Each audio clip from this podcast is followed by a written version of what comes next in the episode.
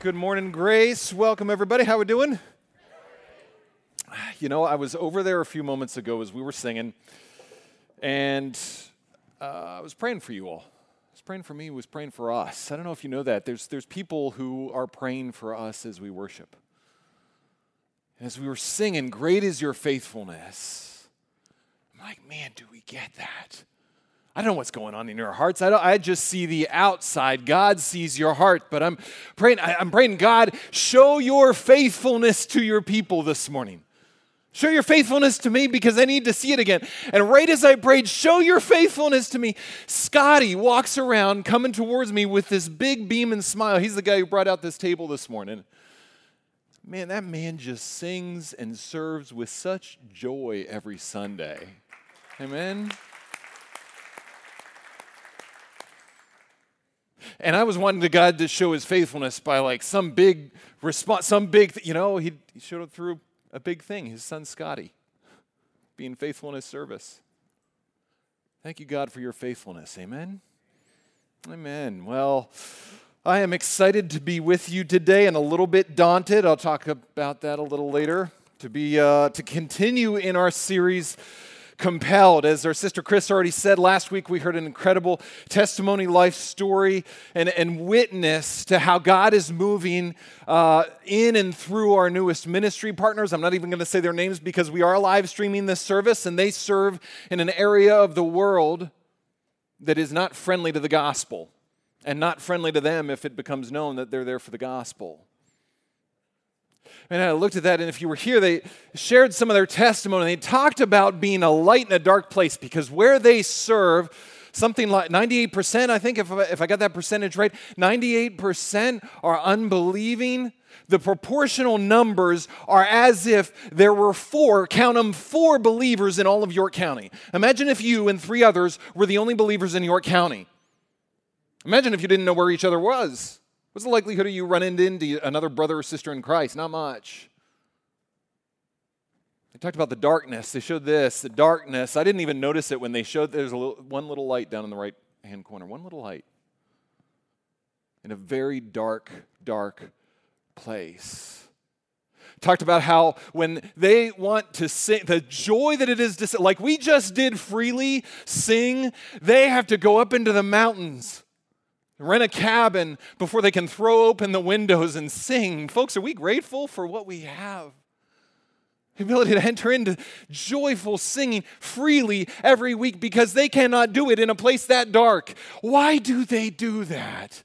Did that run through your mind? Like, why do they do that? Like, isn't it amazing that they went to a place like this? You know what's more amazing? They're going back later this week. They have a choice whether to go back or not. They're going back. And they, they talked about the reason they're there. The reason they go back is so that this turns into this. So, in the middle of a dark place, there's just one more light. Just two more lights, three more lights. You know what I wanted? I, where I thought they were going to go? I thought the next screen was going to be all white. I'm like, that's why they're doing what they're doing. So that God moves and a nation is transformed. Well, we pray that He is. But they're not even looking for that, they're looking for this. Like that's fruit. After years of investment, if there's three more lights, if there's one more light, that's fruit. Wow, why that's why they do what they do. And I don't know about you folks, but like as I heard their testimony, like um, yeah, I'm getting into it already, but like as I hear heard their testimony, I was like, what is why do they do what they do? And what does that mean for me? Were any, anybody asking yourself that? Like, what does that mean for me? What does that look like for me? So, my, my intention today is to examine what does that look like for us? Because so often we can hear these amazing testimonies and then distance ourselves from that and say well that's them. That's over there. God just god just called me here in, in, in my place and he did. You know it means far more than we think it means i think. So let me just pray and then we're going to open God's word together. Lord God, I just thank you for the way you speak through your people. I thank you for the ways you are moving all over this world. God, I thank you for the ways that you are bringing light to dark places. And God, for each one of us in this room, there was a time where our soul looked like that black screen. And yet you came for us, Jesus. You died for us, Jesus. You brought light into our darkness.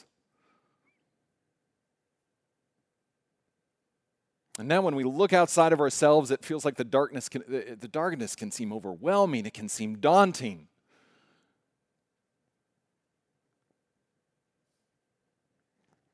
But Lord, you came into the world. The light came into the world, and the darkness has not, is not, and will never overcome your light, Jesus. So, God, I pray that you would just make us aware of your light, of your call to be lights right where we are and across the world. And God, may we just hear afresh your call to us. Help us receive freshly your love for us. And God, help us wrestle with what does that mean from this day on for us, Jesus? That the light that you've brought to us, that you might bring that light to others, God. Here and across the world, use us in some small way. Use us in some small way to be bearers of your light. It's in your name, Jesus, we pray. And all God's people said, Amen. Amen, amen. So we are going to be continuing today in this series, Compelled. Uh, we're going to start out in 2 Corinthians 5 because here's the question that I began to ask myself, right? Let's uh, actually, I'm going to back up to the title slide, right? We called this series Compelled. How Christ's love moves us to mission. Folks, last week they were moved to mission by this, by the love of Christ. You can look at their lives and say, why on earth would they do what they're doing? This, the love of Christ. And there's people who actually looked at Paul and looked at his life and wondered the same thing. They looked at his life and why on earth is he doing what he is doing? Because Paul is this guy who had it made. He, he was in, in the upper echelons of Jewish society. He had gone to the best schools, been affirmed by the best people. He's the name among names. And now his life had taken a 180 and he was living through trial and suffering and persecution and imprisonment and beatings. And people looked at him and said, Why? You're crazy. And Paul, Paul answered the question. He answered the question 2 Corinthians 5.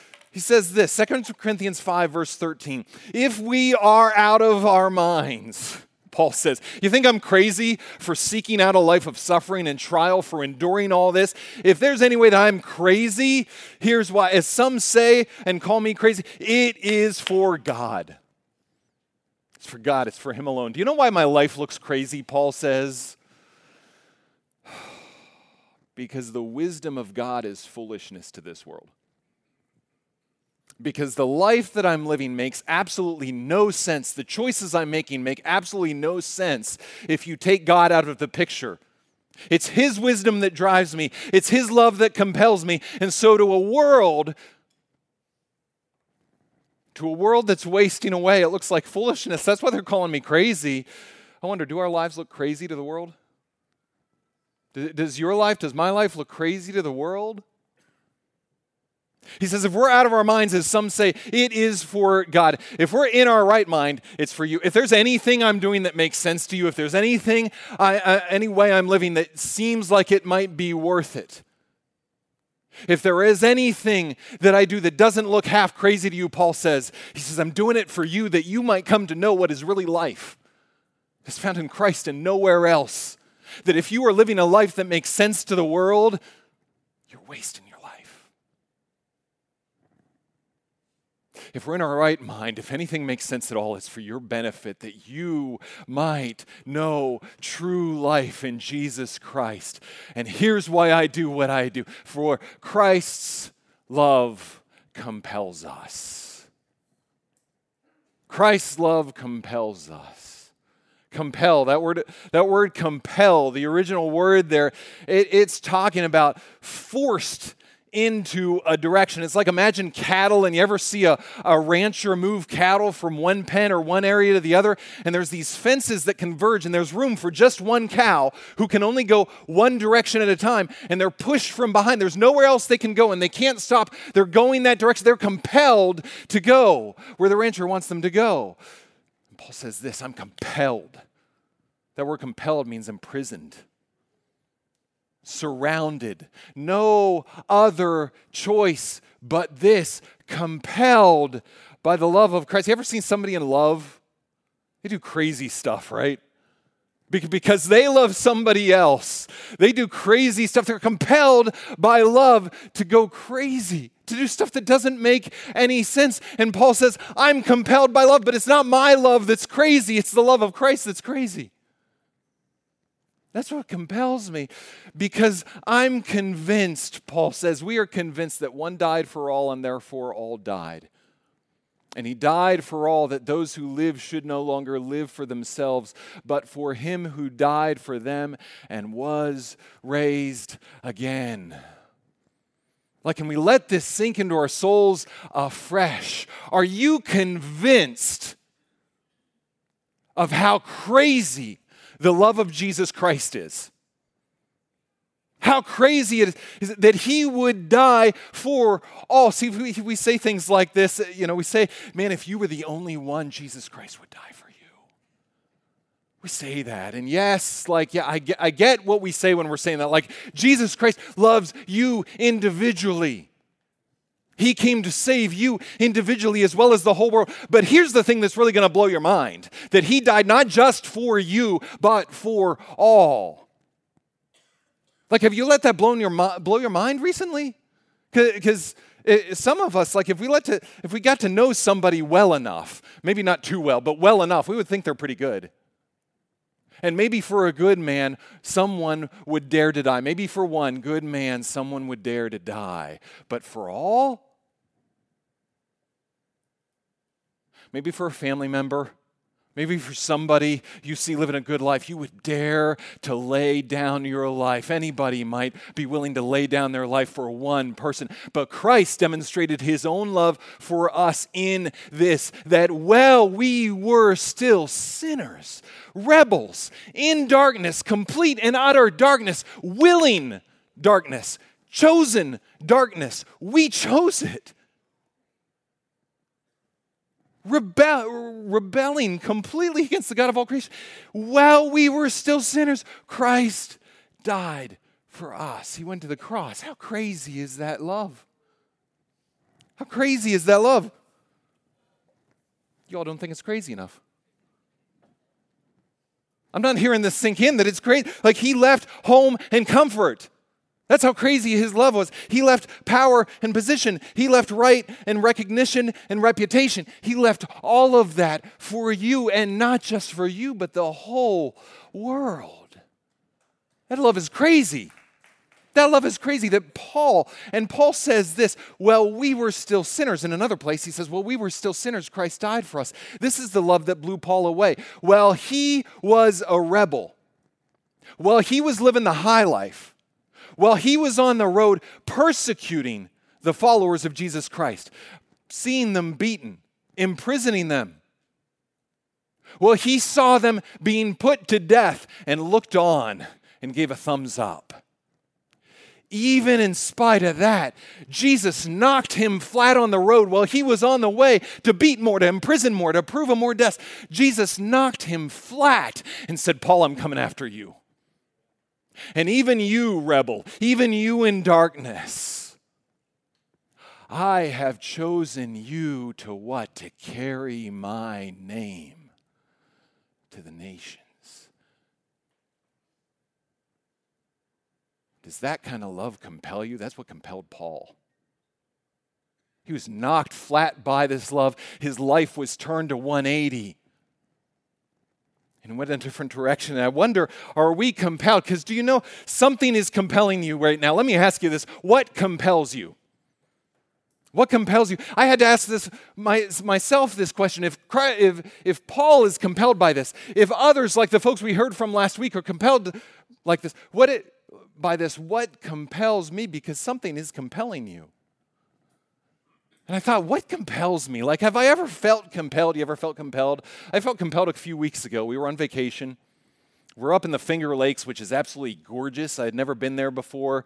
And we're walking through town and we're walking through this shop that sells shirts because I like to find a shirt of a place that we go and I buy a shirt. That's the one thing I, I, I might get myself when we're on vacation is a t shirt. So I'm looking at t shirts and all of a sudden I get distracted not by a t shirt, but by a smell.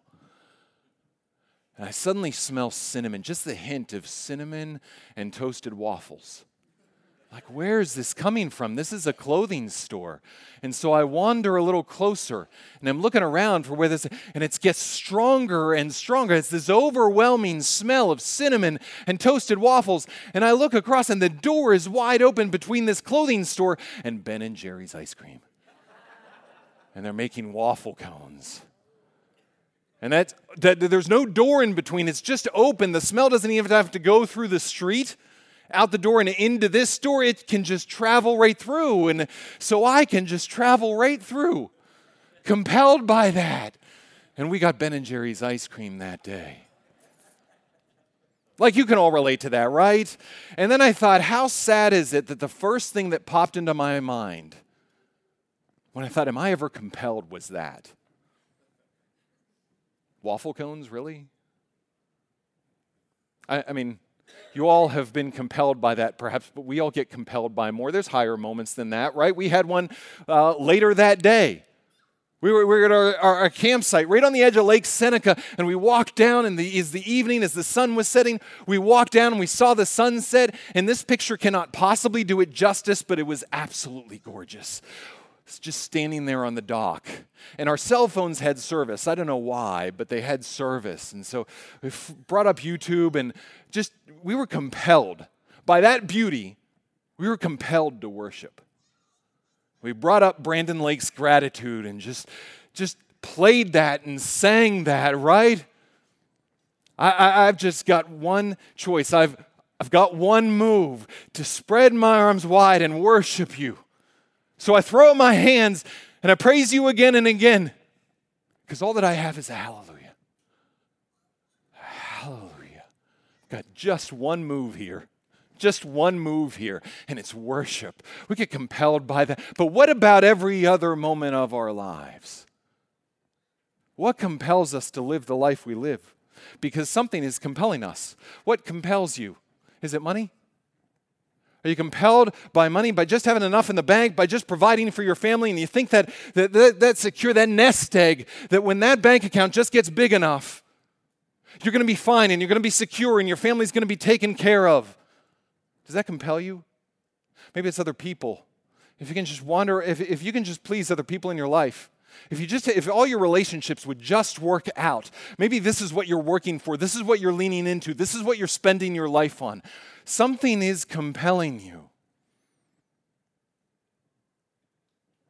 John talked about what compels us in his letter. He said this Do not love the world or the things of the world. Do you know there's a whole lot of people out there compelled by waffle cones and toasted cinnamon and a whole lot of other things that are here for a moment and then gone. He says, Don't love the world or the things of the world. If anything, anyone loves the world, if anyone spends his life on this, if any, anyone is compelled by this, to spend their whole life on the love of the Father is not in him. Those are hard words. For all that is in the world, the desires of the flesh and the desires of the eyes and the pride of life is not from the Father, but from the world.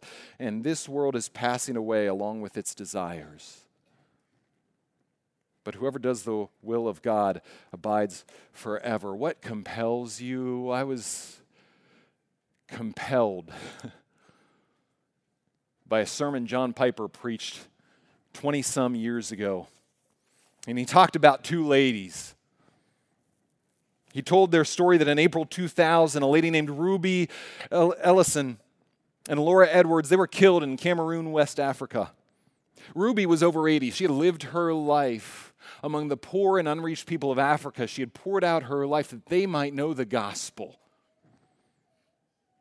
And Laura was nearly 80 herself. She was a, a widow, a medical doctor treating the sick. Uh, along with Ruby, she served alongside her. And they were in the car and they were traveling from one town to another, and the brakes failed and they went over a cliff and they both were killed instantly.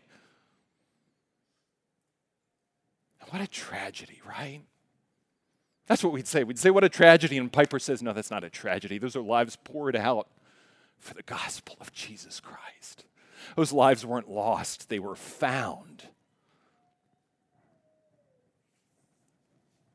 And he says this contrast that with a tragedy. He was reading in Reader's Digest about a couple who took early retirement. He was 59, she was 51. They live in Punta Gorda, Florida, and they cruise on their 30 foot fishing trawler and they spend their days playing softball and collecting shells on the beach. And Piper says, Think about that. Think about that. That the last testament, the last thing that they're spending, the, the last season they have of their lives, their one and only God given life, and the testament that they're going to have to that season is playing softball and collecting shells. And he says, Imagine them standing before their creator saying, Lord, look, my shell collection. He says, That's a tragedy. Now, listen, I'm not trying to make you feel guilty about walking on the beach and collecting shells. I don't think Piper is either. I'm not trying to make you feel guilty about your 401k or your retirement plan. I'm just asking, what compels us? Our lives are being compelled by something and driven inexorably in one direction. And is that does that direction look more like Ruby and Laura who wasted their life, spent their life, found their life for the gospel of Jesus Christ? Or does it look like bringing empty hands of our one God given life wasted because I think there's some ways where we, especially in Western America, we can, we can say, well, what do I want out of life? I want, well, I want, you know, I just got to work and I want to provide for my family and I want a good nest egg there and a solid inheritance for my grandkids and no hell at the end of this, right? Some comfort along the way. Just give me that and that's good enough. But is it? Like, is that what we settle for as far as a compelling life? I'm talking to me here, folks. And I'm not just, I'm not saying that we need to feel guilty about living where we live and about the necessities of providing for family and things like that. Or taking a walk on the beach. I'm just saying, is that part of a life compelled by the love of Jesus Christ to be spent on greater things that are not passing away? That are not passing away. What are we compelled by? What do we spend our lives on? Do you know Jesus Christ gave us something to spend our lives on? He gave us a mission. He gave us a mission. He says, Therefore, go and make disciples of all nations, baptizing them in the name of the Father and of the Son and of the Holy Spirit, and teaching them to obey everything I have commanded you. Go, therefore, and baptize those in all nations. Baptize, introduce them to the gospel of Jesus Christ. When people back in that day, when they got saved, right away they wanted baptized. Right, right. These days, sometimes you know we we spread that out some, because it's really not about getting dunked under the water. That's a symbol of what happens inside. But, he, but he's saying, baptize them in the name of the Father, bring them into the family of God, introduce them to the gospel of Jesus Christ. Make this your compelling mission. Because I sought after you, Jesus says, seek after others. I went after the one, and that was you. Now the one is somebody else. Will you go after them? Baptize them in the name of the Father and the Son and the Holy Spirit, right? That's evangelism. But not just that. Don't just introduce them to the gospel, but then live it out, model it out, teaching them to obey everything I have commanded you because Jesus came and he sought us out when we were the one. And then he lived a life that demonstrated what true relationship with God looks like.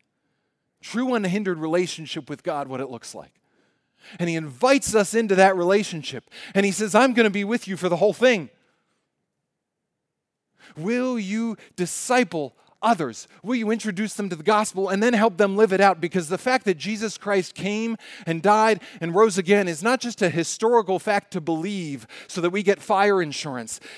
The fact that Jesus came and died and rose again changes everything in our lives.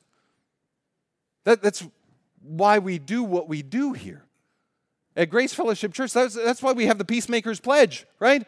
Because we believe relationships and conflicts should be lived out radically different than the world lives it out. Because Jesus Christ died and rose again, and it changes everything, even our relationships. So we live out the Peacemaker's Pledge, or we strive to imperfectly. That's why we have treasure keys on the wall. Because we believe that the way we spend our money is radically different, should be radically different than the world, because He gave all for us. And so the way we spend and the way we give and the way we save is radically changed because Jesus Christ came and died and rose again for you and for me. That's why we have prayer altars on the wall because we believe that He died and rose again and then breathed out His Spirit upon us. And so, any of us, any of us who have said yes to Jesus as Savior and Lord, His Spirit, the very Spirit of the living God, I hope this is sinking. The very spirit of the living creator God has now come to reside in you, and you now have an altar on your heart where the fires may be kept burning day after day in the presence of the living God, and you now get to walk out life with Him. And our mission is then to turn around and tell that to others. That's, the, that's why we do what we do here. That's because that's why we have the mission uh, of Grace Fellowship Church. You might know it, you might not, but you can say it with me. We are used by God to bring them in, build them up, and send them out by His grace and for His glory. See, bring them in, introduce them to the gospel of Jesus Christ. That's not bring them into these four walls or introduce them to Grace Fellowship. That's bring them into the family of God and introduce them to a life changing relationship with their rightful Lord and their Savior, Jesus Christ, if they would only see it and say yes to him. Let's bring them in and build them up, teaching him them to obey everything that Jesus has commanded us. And then to send them out that they might duplicate that again, that they might be disciples who make disciples, right? It's why we do everything we do here. And praise God, it's happening. It's happening through all the things I mentioned. It's happening through the Dream Center. We're walking out of these four walls. Adopt a Block is going out into neighborhoods around this area. We, we are meeting needs in this area that others might come to know the love of God. It's happening. Amen? If you don't see it, like go out and, and check the ministry cards and look at what is happening around here, not just on Sunday mornings, but every other day of the week in house churches and ministries and men's and women's, and I could go on and on. It's happening, praise God. But there's more. Like God has more. God has more than that. Do you know that? God has another, there's another slide, right? Yeah. There's more. Therefore, go and make disciples of all nations of all nations. Of, of all nations. That's somebody else, right? I mean, there's there's those folks last week, they're going to all nations, right? And there's others coming up in this year, they're going to all nations. But like that's that's not us. No, this this commission is for all of us. This commission is, is for all of us, even that. You know, when I was growing up in church, and I and I think we've just, yeah. When I was growing up in church, uh, uh, the church I was growing up in, praise God, they, they, they loved Scripture and they sought to live that out. And one of the things that I can't remember constantly, every few months there would be there would be missionaries that would come from overseas, and they would tell these wild stories about tribes in the jungle and what God was doing over there, and it was crazy stuff. I thought, man, that is not me. That's insane, right? And then, you know what happened in the Western church a little bit? This isn't all bad, but listen here. Like what happened in the Western church over the last couple of decades is these movements began start to, to open our eyes to the fact, and they, they said we're all missionaries. Everything is missions. Everything is missions. We got a book out on the book table I'll point to later called Everything is Missions. Like everything we do, it's all missions, and we're all missionaries, right? Because that's what the, the, the uh, Great Commission says we're all, every, everybody's on mission as soon as we leave this place. Well, we might all be on mission, but we're not all missionaries. Because what they thought would happen was like, if we get a, a, vision that we're all missionaries, everywhere we live and everywhere we go, our workplace, our home, our school, if we all see that as the mission field, well, then that's going to open our eyes up to the fact that we're all missionaries and our love for the nations is just going to overflow. And there's a good thing, there's a good intention behind saying we're all missionaries, right? What we mean is we're all evangelists, we're all called to tell our testimony. We're all called to disciple others, to model the way Christ lived, and, and to show others and introduce others and tell them, to, to, to, help them, to guide them and walk in this out. That's what we're all called to do. But you know what happened is that that overflow never happened. You know what I saw happen in Western churches, not just the one I attended, but others? Missionaries got mentioned less and less. The ends of the earth got me- mentioned less and less. And that overflow didn't happen. To, to, the point where if you were here last week, we played a video and it, and it gave us an idea. I'm not going to play the video again, but it gave us an idea of some of this imbalance in the Great Commission. 40% of the world's population, that's about 3 billion people, are unreached.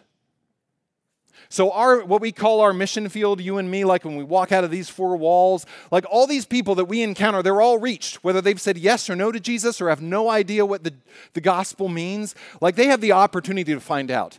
Three billion people about in the world right now do not even have the opportunity to hear the gospel, even if they wanted to. They don't have the choice. Like our coworkers, our family, they're saying no. We can grieve over that, but they have a choice at least, like they've heard. Some of it, they get an inkling. Three billion people are unreached right now. Have we forgotten that part? That we go to all nations. 3%. So we send out missionaries to foreign soil, right over 400,000 missionaries. 3% of those missionaries are going to the unreached 3 billion people. 3%. In our giving, on average, Christians give about 2% of their income to Christian causes. Of that 2% of their income, 7% of that goes to cross cultural workers that are going outside of our people race, color, creed, language, cross cultural. Of that 7%, 1% is going to the 3 billion un reached people. Folks, do you feel the imbalance? Do you feel the imbalance like we've, lo- we've lost? We've lost some attention on part of the Great Commission. Jesus said to go to all nations. It started with that, and we've lost some imbalance. And I'm going to talk in a minute about how to how I think we can restore that balance some. That's the, the heart and the intention behind this series is not to make us, if you're feeling guilt at all, that's not the intention of what I'm saying here. Don't feel guilty. Like, Shame off you. Shame off me. Jesus died for that. Like he took that shame, he took that guilt. All right, so but let's have it move up. Let's have it compel us to get our attention back where it needs to be on the whole Great Commission, right? The Great Commission was given to the disciples, and Jesus said in another place in Acts, he, he told them, You're, you're going to be my witnesses to Jerusalem and Judea and Samaria and to the ends of the earth. And that's not just your, wit- your witnesses in Jerusalem, and when you're done with Jerusalem, like when everybody's saved, then move on to Judea and get everybody saved there, and then move on to Samaria, and then move to the ends of the earth. No, it's not like it's all of it at the same time. Isn't that huge? I mean, that's big. I just hear that and I'm overwhelmed. Aren't you overwhelmed? Like, what can I possibly do in the face of these, these facts, these statistics. I'm part of that statistics. I'm a small part of that statistic, but what can I do? Isn't it overwhelming? I, I have good news for you. Listen up. I have, I have good news. Two things. This is a great commission. This is not a great mission for you individually. This is a great commission for us together. We're not in this alone. This is for us together as the people of God to fulfill the great commission. So, so it's not just you going to all nation, it's, nations, it's us going to all nations. And you're not alone in another way. Jesus said, He will be with us to the very end of the age. So we're not, not alone. That's one piece of good news. Do you know the other piece of good news? This big call, this huge mission, this absolutely overwhelming. How could it ever be done? Do you know what the good news is? It gets done. Revelation 7 After this I looked, and there before me was a great multitude that no one could count. Not 3 billion, not 7 billion, that no one could possibly ever count. And they were from every nation They were from every tribe, every people, every language group. They were standing before the throne and before the Lamb, and they were wearing white robes and were holding palm branches in their hands, and they cried out in a loud voice. Imagine the loud voice of a number of people that you can't possibly count. And they said, Salvation belongs to our God who sits on the throne and to the Lamb. Listen, this overwhelming mission, it gets done. Like he sent us, he charged us to go to all nations. It's going to get done. By the power of God and his spirit through his people, it gets done. Here's where you and I are at in between. We're, we're not there yet. So, what are we going to do? What, what are you and I going to do?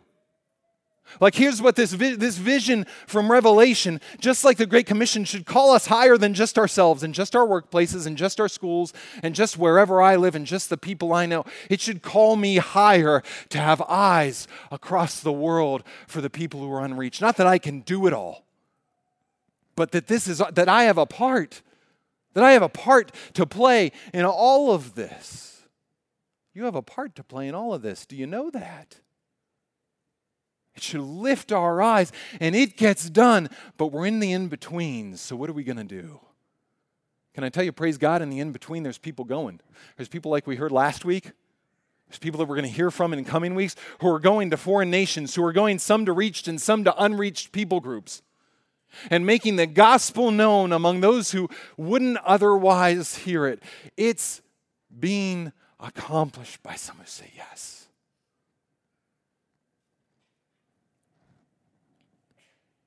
But here's, here's the thing I've talked about the why of the mission, right? We're compelled by Christ's love. I've talked about what the mission is, the what of the mission, right? That it's the great commission. Disciples making disciples of all nations. But the who of the mission, we get lost in that sometimes because it's obviously not me. I'm not over there. It's obviously not you. You're not over there, right? It's for those other folks who are leaving this week. It's for those other folks who are coming up. It's not me. When God possibly might be looking in my direction for this, we think you got the wrong guy, right? Like I thought, I, I felt that this week as I was preparing this message. There was, a, as I was prepared and, and had to try to follow what we heard last week, to try to lay groundwork for what we're going to hear in coming weeks from people who are going across the world and part of missions across the world. There was a song that came through my head as I was preparing this, and it wasn't just as I am, it wasn't send me, was a little old song from Sesame Street years ago, if you were a child of the 80s. One of these things is not like the other. One of these things just doesn't belong. I want to know, can you find it by the time I finish this song? Well, that's what I like. This guy, unqualified to be part of this series, okay? So, so no guilt, no shame on you. Like if this has not been on your radar, if you're part of this imbalance, like I'm part of this imbalance, like I feel it too. What are we going to do with that? We can't just continue to leave it to the professionals because that's what we do, right? Well, that's for the superstars. That's for Peter and Paul in Scripture and those folks last week and those folks coming up. It's for the giants of the faith. It's not for me. Like, I mean, they're the major leaguers. We're just the farm team, right?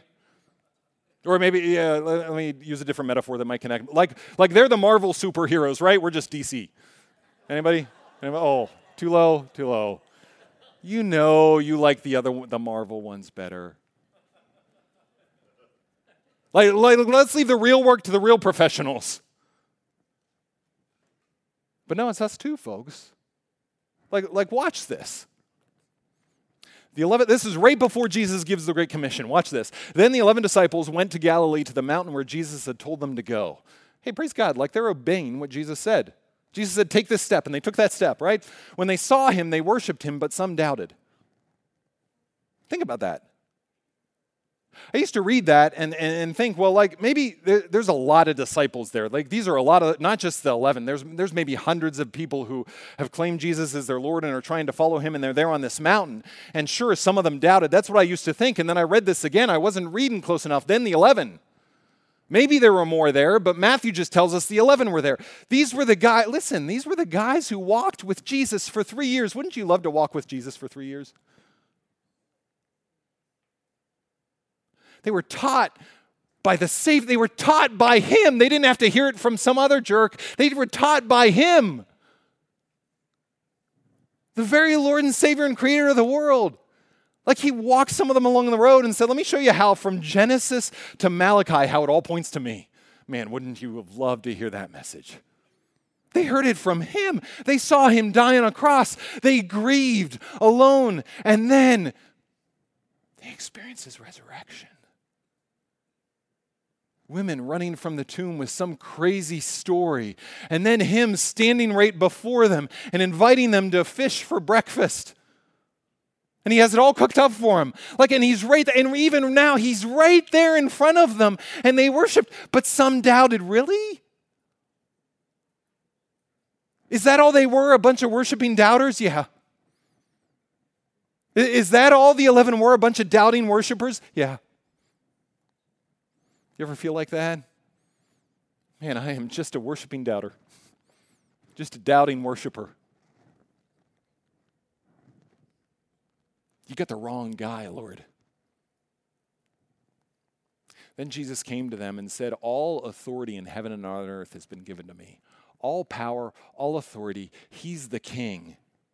And he is ascending to his throne. He's got the scepter in his hand that represents all authority, all power. He can do anything he wants. One commentator said this. I love this.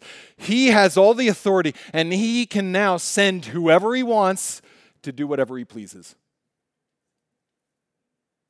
He has that much power. He can now send anybody, whoever he wants, to do whatever he pleases. Who's he going to send? The superstars, the big guys, the professionals, the worshiping doubters. That's who he's going to send. The doubting worshipers. That's who he sends. To do whatever he pleases, to take his word to the nations. It's not some other guy. He doesn't have the wrong guys. Do you know what strikes me in this is that their doubt doesn't matter? Like sometimes I wonder, sometimes I like, man, I yes, I believe, Lord, help my unbelief. You ever live like that? And man, it's that unbelief that's going to catch me, right? It's that unbelief that's going to keep me from having an impact for the kingdom. The, the, the doubting doesn't really matter here. You know what matters? The worship. Like they just recognized who Jesus was. In spite of the doubts, in the midst of it all, they recognized who Jesus was and they walked with him. And down the road, people are going to say, man, what are these guys talking about? They are so uneducated. But I can tell one thing they've been with Jesus. That's what mattered. Have you been with Jesus? That's all that matters. Have you gotten a glimpse of how his life and death changes everything completely for you? That's what matters. Have you forgotten? Open his word and get a glimpse again. Get with his people, get a glimpse again. But this mission is not for the professionals, it's not for us to sit out, it's for all of us. All of us.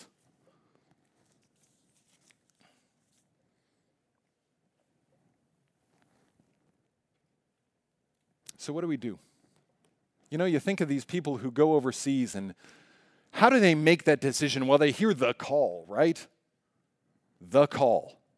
Whatever that is, they know they're called by God like he told, he showed up in some way and told them specifically. And yeah, that, that happens in a lot of, a lot of people's stories. We, we heard about some of that last week. We'll hear about some of the, again, the, the call. And we're like, what does that sound like, right? If you've never heard the call. Well, well, we imagine this as like a me and Jesus thing. And, and that's it, end of story. Like Jesus has to give me the call, and that's it, end of story. And when we hear the Great Commission, well, I'm either called to go to all nations or I'm not. End of story. And if I'm called, that's it. Just help me go. And, it, and if I'm not called, well, I'm staying right here and my attention will be right where I'm planted. Thank you very much. But that's not what it is. See, the, the call is not supposed to be the end of a conversation, it's supposed to be the beginning. The Great Commission is not the end of a conversation, it's supposed to be the beginning. Lord, how do I live this out? What's my part? What part do I play? Are, are, we, see, we don't like, we like the ends of conversations. We don't like the beginnings because there's so much uncertainty and I don't know and I don't have the answers right now. But like, are we willing to just hold this open handed and say, you know what? Let this be the beginning of a conversation. This series, these weeks, As our eyes are open to more of what God's doing over there, are we uh, willing to let this be the beginning of a conversation? That's, that's what it was, even for the professionals. Like, watch this. How, do, how does somebody get called to missions? Acts chapter 13. Now, in the church at Antioch, there were prophets and teachers. Not just one, not just a, like many prophets and teachers. Here's a few of them Barnabas, Simeon called Niger, Lucius of Cyrene, Manaen, who had been brought up with Herod the Tetrarch, and Saul. So you hear this list, and this is the usual suspects, right? I mean, of all the prophets and teachers, these five were like, I mean, they were the go to guys, I guess. And most of those names mean nothing to us, but a couple of them do because we know what happens. We know the next steps. But do you know, as they're sitting there in this moment, this is just them together, brothers and sisters Barnabas, Simeon, Lucius, Manaen, Saul. Like we can pick out Barnabas and Saul, there's the superstars. No, there's no superstars. They're just looking across the room. Here's who's in the room. Here's who's in the room. Here's who's in the room. We could point to the superstars. Those people last week, they're sitting right there. And they're going. They're the superstars. No, no, no superstars. Like it, anybody, anybody in this room could have the call to do something crazy for God, to go to the nations for God, to live dramatically different right where you are for Jesus Christ, that others might come to know Him, to live a life poured out for the gospel. I experienced the call to do something incredible, that dramatic for God. Like we would pick him out right away. Saul had already been flattened on the road. Jesus had already said, He's the one who's going to carry my name. Do you know what? Saul didn't say, Get out of my way. Jesus gave me the call. No, he sat with the brothers and said, Let's pray. And, and he worshiped with them. And he fasted. And they prayed. And while they were worshiping, all of them together, no superstars, the Lord they were worshiping the Lord together and they were fasting. God, this mission is far bigger than us. It is way too big. What part do we have to play? They were fasting. And the Holy Spirit said to all of them, all of them heard this together, it sounds like. In some way, they heard, set apart for me, Barnabas and Saul. Like all of you all are called to this great commission, but for this one particular job, I'm calling apart a few. Barnabas and Saul for the work which I have called them. And everybody heard that together. And so after they had fasted and prayed, they, all of them together, placed their hands on them and sent them off. Do you see? Even Saul being flattened on the road wasn't the end of a conversation, it was a beginning. And he gathered with God's people and said, I'm, I'm going to listen together with God's people about what you might say to me. And I'm not going to say, God, you would never call me to deepest, darkest Africa. You would never call me there. End of story. And I'm not going to say, I'm definitely called there. End of story. I'm going to sit with God's people. Do you know how I've met people in the family of God who, who just like, and, and their intentions are good. I'm not questioning their hearts, but they say, like, this is what I'm called to. This, whatever this is. And anybody who gets in my way, well, no, like, that's not the way it works. That's not the way calling works. Calling works all of us together. And we listen imperfectly, but we listen together. And we all participate in the sending. So, what do we do? Question. I want to encourage us to question this week and in coming weeks. Will we worship and fast and pray for the nations? Will we worship and fast and pray for the Great Commission? Will we set aside time to give something up and say, God, this work is bigger than me. This work is bigger than anything I'm supposed to spend my life. So, so let me worship and fast and pray and listen together as God's people. That's what we want to do over, these coming weeks. But not, it doesn't end in four weeks, guys. You understand this? We, God has called us to more.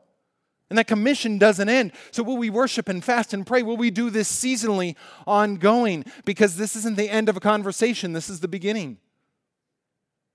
Will we worship and fast and pray and maybe ask questions that we were ever scared to ever ask before? God, what if? What if I didn't just assume that God, you would no way, no how call me to deepest, darkest Africa? Maybe you would. Maybe there's some in this room, the usual suspects who show up every week. And as I gaze across this room, my eyes would just glance you by. Oh, but God has called you, and we won't know until we worship and fast and pray and listen. Listen to Him together. That some of us might hear that call. Worship and fast and pray. Let's adjust our attention. Let's adjust our attention so, you know why our attention, you know why there's this imbalance of the ministry across the world and the unreached people groups uh, uh, across the nations? Because our attention is taken up with what's right in front of us. There's so much work to do here, right? There's so much busyness and so much news and so much noise, and our lives are so full. I just don't have the capacity. Can we make a concerted effort to just change our attention? I'm not asking you to add something on to your life. First, I'm asking you to take something away. Like turn off the news for Pete's sake. It can, it can go an hour or two without you. Let's pay attention to God's heart for the nations. Maybe instead of rushing off to lunch today, you walk out of here and you walk into that cafe, and you'll see, you notice as you came in, there was this experiential walkthrough we have to just give you a taste uh, of some of the areas of the world that are impacted by our global partners, by our international partners in ministry. And take a walk through that. Pastor Jeff and, and, and Tracy will be out there and they'll be and be patient too. We're not going to let everybody just flood through there at once. We're going to take it a little bit at a time just because we want to care for these things well. These things are on loan and want to give, give time and space for all of us to actually experience that together and begin to ask and pray and wonder and listen and turn our attention to some of the areas of the world where, where Christ is having impact through our partners, but through us together as we are part of sending those partners, right? See, see, back in World War II, you know what they did? They would sit down to watch movies in World War II, and you know what would come up before, World War, before the movie? It wouldn't be a trailer for the latest blockbuster, it would be newsreels of what was happening overseas, of what was happening way over there, of what was happening on the front lines, because these were our boys, and we want to know what's going on. This is what's important. Do you know, like these folks overseas, they're our boys. There are girls, there are brothers, there are sisters. Like there's this sense in that generation, World War II, like this is all of us for this cause. We want to know what's going on. This is all of us for this commission. Do you want to know what's going on? Like will we turn our attention? Will we get hungry for news from the front lines? Even if we're not over on the front lines, even if we're never called to the front lines, will we get hungry for news from the front lines? Will we turn our attention and will we sacrifice? You know what else happened in World War II? Like they, they people, even the people who didn't go, they sacrificed. Like they, they went on gas shortages and they bought war bonds and they uh, collected nails and I mean like ins- what looks like now insignificant stuff. But they all knew they were doing this for a greater cause and they were willing to sacrifice. Are we willing to sacrifice? Are you and I willing to sacrifice? Yeah, maybe that means us changing that percentage and giving more of our money. Are we willing to sacrifice more of our time to give our attention to what God is doing, not just here, but across the nations? Are we willing to sacrifice? Are we willing to sacrifice because it's worth it? Listen, I've gone longer than I intended. I've got one more thing. Like as we as we go out there, like another thing that's out there is a book table. There's books like this, Don't Waste Your Life by John Piper. This book has changed my life. I started paging through it again in the last few weeks. It's changed my life again. He does a great job of in here of affirming some of us our secular calling that, that right where you are, God can use you to further the gospel. And he doesn't stop short of saying, maybe one, maybe some of you reading this right now, maybe some of you hearing this right now might be called across the sea. Eternity in Our Hearts is another book out there, and there's many more. They're filled with stories. A lot of those books are just filled with stories of those who went, of those who called, were, were called by God to do ra- something radically different. And they went, you know what stories do? Stories inspire me, so I just want to end with this story. Back in the early 1800s, there was one man preparing to go on mission. Adoniram Judson. He had an awesome name. Adoniram Judson. It's the first decade of the 1800s. And you got to keep in mind, not one ever missionary had gone from America to foreign soil, ever. None. First decade of the 1800s. And he and a group of fellow students begin praying for God's heart for the nations. And like, Give us that heart. Let's pray and support those in other countries who are trying to further the gospel. And then they begin to ask the question like, what if, it, what if some of us? What if some of us are called to go? Adoniram Judson was called to go.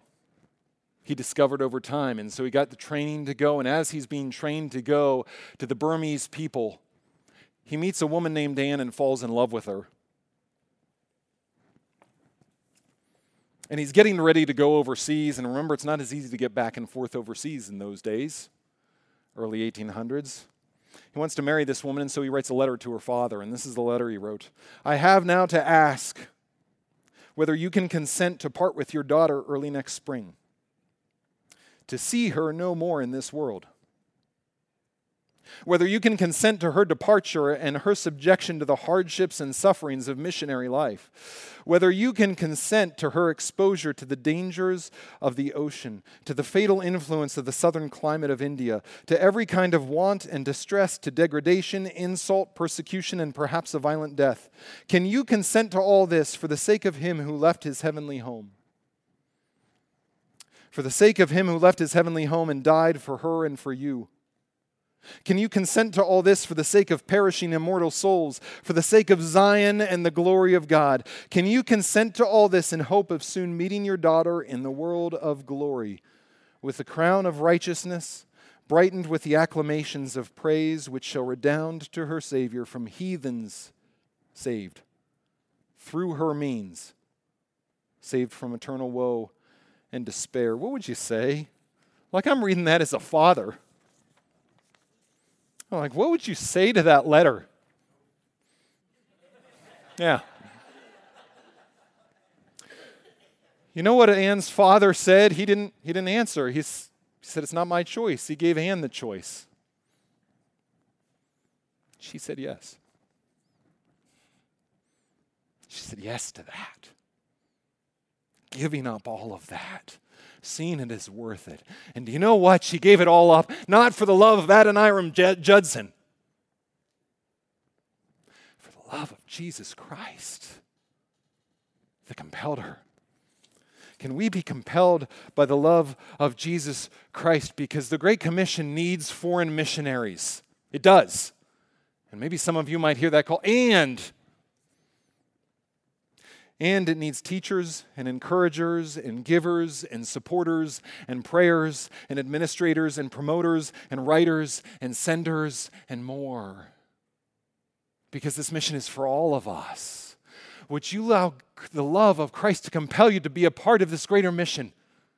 To question, maybe I, maybe I might be sent. You know, you know what we realized is we sent out Tim and Steph Woolline a few months ago. They went to a reached people group. They went to Germany now.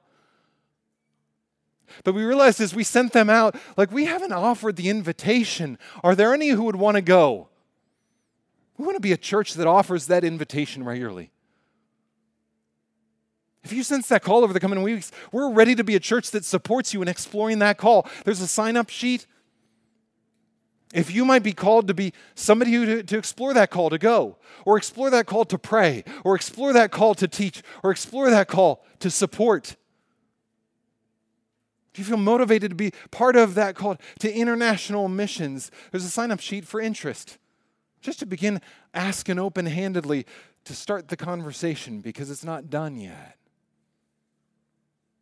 Would we be a people who, for the love of our Savior, won't stop the conversation but start it? Lord, what's my part to play? Let's bow our heads. Lord God, I thank you for your goodness in chasing after us. God, as we talk about people and are inspired by people who go to foreign soil and cross cultures and sacrifice all to go to people for your name, Jesus, you led the way. You came from the halls of heaven and crossed a great divide into a world of darkness and brought the light of your glory which will never be quenched. I thank you for the glimpse that we have gotten in our lives of this glory. God, help us see it more clearly. God, help us hear your invitation to be a greater part of your mission at home and abroad.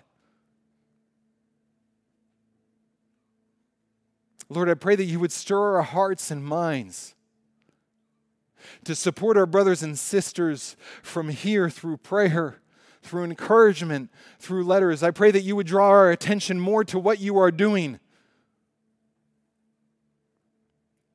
Draw our eyes away from the headlines of what this world says is important and draw it to the headlines of your kingdom, which will never fade away and which the gates of hell will not prevail against. Draw our eyes and our hearts to the real story of this moment in history, Lord.